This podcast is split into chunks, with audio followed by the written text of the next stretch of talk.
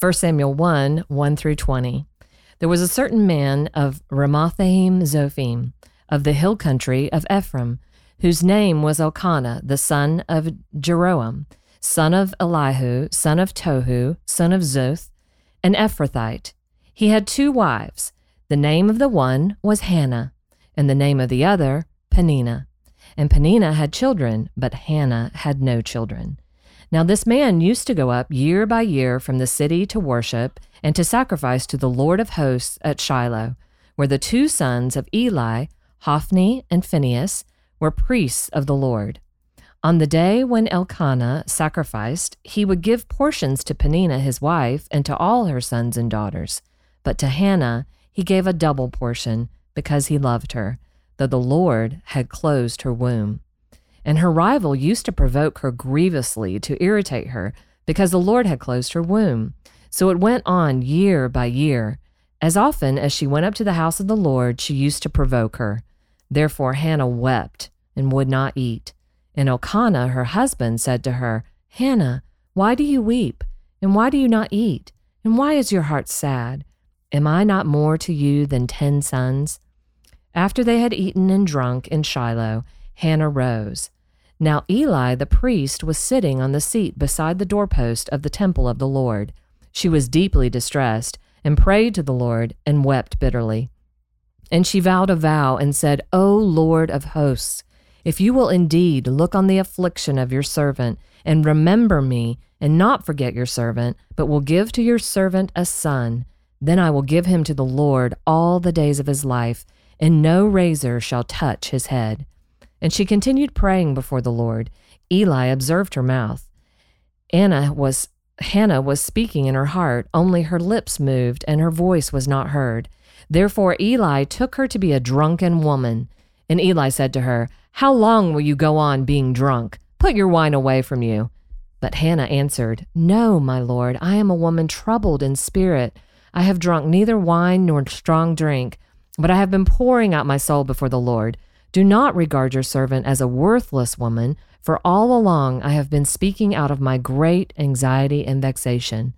Then Eli answered, Go in peace, and the God of Israel grant your petition that you have made to him. And she said, Let your servant find favor in your eyes. Then the woman went her way and ate, and her face was no longer sad. They rose early in the morning and worshipped before the Lord. Then they went back to their house at Ramah. And Elkanah knew Hannah, his wife, and the Lord remembered her. And in due time Hannah conceived and bore a son, and she called his name Samuel, for she said, I have asked for him from the Lord. This is the word of the Lord. Thanks, Thanks be to God. God. All right, Jennifer, great job reading that passage. Yes, the, thank you. Thanks be to God, reading. I got through it. I mean, yeah. when you get a Ramathaim Zophim, you know, it's a it's a difficult thing to do, but you did a great job well, reading. thank you. Mm. Very good. Mm. Um, okay, so we're starting out the book of First Samuel, mm. and we're doing a little bit of a I like to call this an ODR parachute um, because we were just in First Timothy. Is that right? Uh, Will Carlisle? Yes, Barrett, that is right. so we were just in First Timothy, and now we're going to First Samuel. Right. And, you know, a Why great not? book, but like New Testament, mm. now jumping into the Old Testament, but really kind of. What could go par- wrong? Really kind of parachuting into the middle of this Old Testament narrative. Right. And so I feel like we need to give a little context before we kind of jump down into the details of, of what's going on here with, with Hannah and Eli and Elkanah and, and all these all these guys. So basically, First Samuel is kind of an extension or a continuation of the book of Judges. Mm-hmm. And mm-hmm. at the end of the book of Judges, basically what's going on is you have Israel who wandered in the wilderness for 40 years and then they ended up going into the promised land that the Lord had promised them. They're in the promised land. And what do they do when they get into the promised land? They mess everything up. and they have no king that is over them, no kind of governing authority. And so God mm-hmm. starts to appoint all these judges who are kind of bringing them back in line. But even the judges themselves, guys like Samson, or, you know, mm-hmm. not the best character and, mm-hmm. and things like that. And so Judges is just this very dark, dark time in the life of Israel. And it says at the end of Judges that every man is doing what's right in his own eyes. And so that's a that's a very difficult time. And so then it moves straight into First Samuel, and Samuel is kind of the last of the judges, and uh, we get into we get into uh, this book of First Samuel. Yeah. And so we we jump in here. Israel still has no king, Right. but they have a judge Samuel, uh, or they're going to have a, another judge Samuel, and then Eli is the acting high priest in the temple of the Lord. Mhm. And so, um, so that's kind of where we are in First Samuel, and then it starts out, and we have this. We're introduced to this couple, Elkanah and Hannah, which Elkanah has two wives, and one who seemingly has a lot of a lot of kids, and so Elkanah takes. It says that he goes up to uh, to worship and to sacrifice to the Lord of Hosts at Shiloh, and um, and so he goes up there with his two wives, and he says that one wife has like many sons and daughters, and then Hannah doesn't have any children, and yet it's he says that he's given her a double portion. And he because he loved her, even though the Lord had closed her womb. And so so that's kind of where it is in the in the story. And then uh, we can kind of dive down into some of the details and learn some interesting stuff here in the first chapter of First Samuel. Right. No, I think this is a great setup. Um, yeah, this book is highlighting this time in history that, I mean, you think about the people of God and how they had received the promises from Abraham, and it was that they would, um, you know, that God would make Abraham a, um, give him a family, make him a great nation, that they would have land, and then that one would bless the whole world, that they would, you know, when the seed of Abraham would bless the whole world. So it's like if you think about the people at this time, they are experiencing, they have experienced two fulfillments of those of those promises. They are a great nation. Mm-hmm. Um, they have taken the land, but it is still not turning out well, like you said, Right. because of their um, heart issues. But they still are waiting for the the one Hmm. um, to bless the whole world, and that they themselves will bless the whole world in this way. So um, I think that kind of sets up. That's interesting when you think of this big problem with the nation of Israel and where they are in faith. Um, that it zooms in on this little domestic situation where you have a woman who is longing for a child. Um, but I think that's supposed to point us to this longing, what the nation of Israel should have been longing for, Hmm. the continued fulfillment of promises, and also with their hearts turned to the Lord, and yet they didn't. But then when we see in this woman is she actually does turn to the mm-hmm. Lord, even though He is the one who has closed her womb. So I think that's like this really beautiful picture of what faith is that you trusting not only God's sovereignty and recognize His authority of your life, but you also recognize His goodness and you turn to Him, you know, no matter what. Right. Yeah, I, I I do find it really interesting. You talk about how it opens. This book opens with this domestic, you know, sort Yeah. of circumstance, and the Bible is really unique in this that, you know, we like in this book alone, we'll see some of the most uh, significant moments in Israel's political history. You know, Mhm. like including like up until today. Like this is where Saul is anointed king later in this book Mm-hmm. and so sort of like the establishment of the monarchy but you also get these really intimate pictures of um, home life that and you know we'll we'll see this with David and you know we, we get these really interpersonal stories that then play out and affect everything else Hmm. Yeah. Right. Yeah, and it's I mean it's interesting in verse 5 that it talks about how the Lord had closed Hannah's womb. Mm, I I, I thought about uh, a few weeks ago when Thomas preached on Jesus in the wilderness and kind of how the Lord can oftentimes speak to us most when we're in these when we're kind of in the wilderness, you know, wilderness in Right. quotations, when we're having Right. this wilderness experience.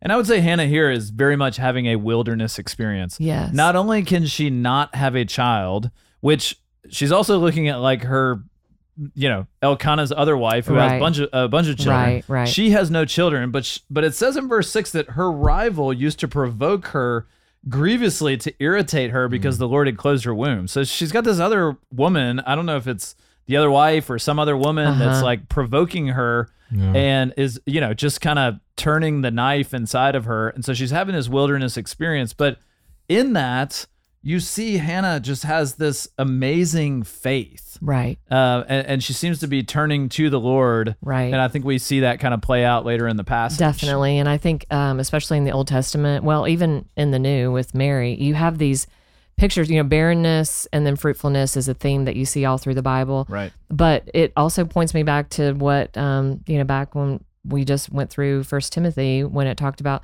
you know those really honestly weird verses that's like a woman shall be saved through childbearing. Is like what does that mean? Well i think you see this set up with eve that her seed would mm-hmm. crush the head of the serpent.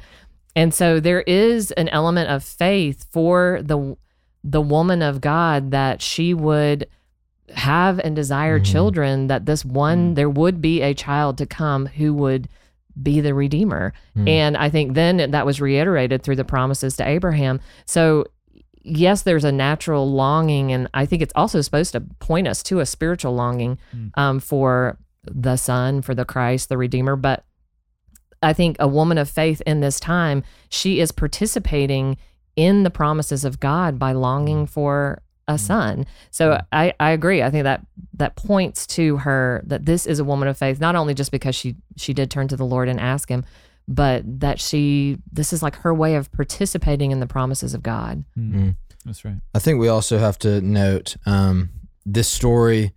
It sounds really familiar in a lot of parts, and you know, there's Mhm. the story of Jacob with Leah and Rachel, and they kind of have their own little offspring battle. Mhm. Um, and that one is a little more of like a Leah had a baby, and then Rachel had a baby, Right.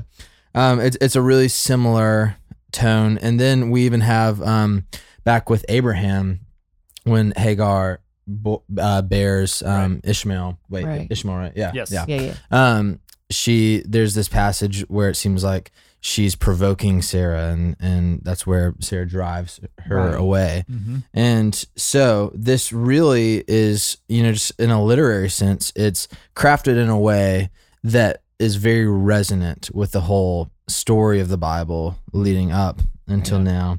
And then, yeah, car- carrying on, Yeah. we meet Samuel.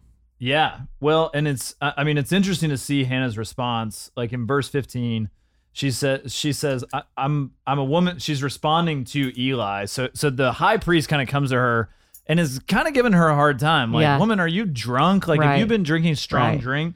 And I Is it- think that actually kind of points to like a cynicism in the spiritual leadership of the time. I mean, Mm, it could have.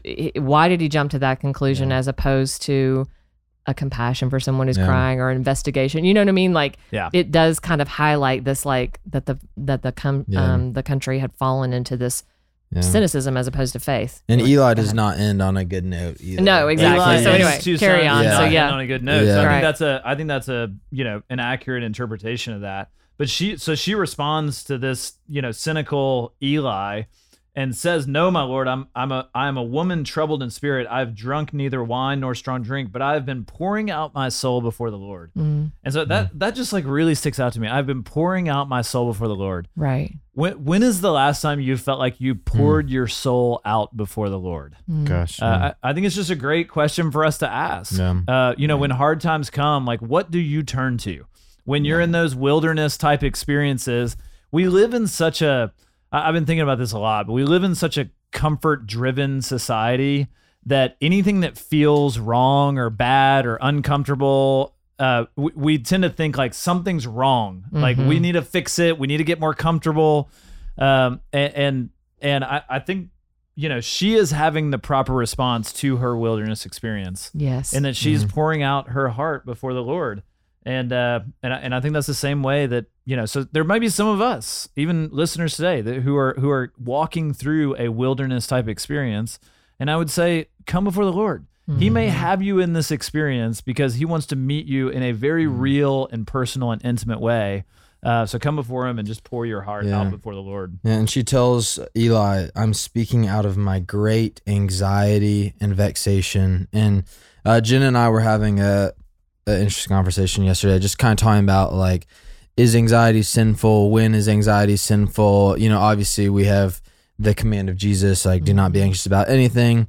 Um, but then we also see Jesus like sweating blood in the Garden of Gethsemane, and he's in, in one sense like anxious about you know this this great turmoil he's feeling and um elsewhere you know we we have here this anxiety that doesn't seem like this rebellion against God or not trusting God, but it's Right. it's life in the wilderness, as, as the language you're kind of using says. Right. And yeah, it, it is just such a, a powerful, um, a, a powerful example of that. And then also just a great, you know, I, I think especially in light of kind of our historical moment in the church, it's really um, telling to me how she is forsaken by her religious leader or or assumed the worst of by her religious leader Mhm. but the lord hears her Mm. and you know there's so much uh, language in the bible about bad shepherds and and wolves and i just find that so encouraging that even in the midst of that that god hears her and That's works redemption yeah.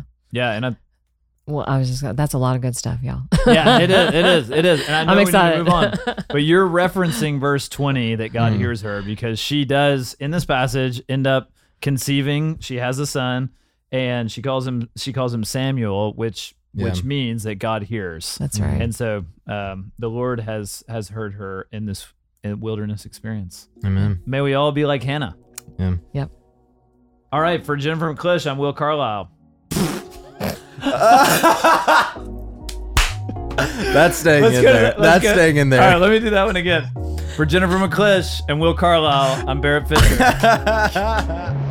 Thanks for listening to Our Daily Rhythm. I'm Jason Dees, one of the pastors of Christ Covenant, and Our Daily Rhythm is a ministry of our church designed to help you more faithfully and effectively meditate on God's Word. If you ever have a question for us about one of our Bible readings or one of your own Bible readings, please don't hesitate to text us at 404 465 1737. Again, that's 404 465 1737. Or email me directly at jason at christcovenant.com. We'll meet you again tomorrow for our daily rhythm.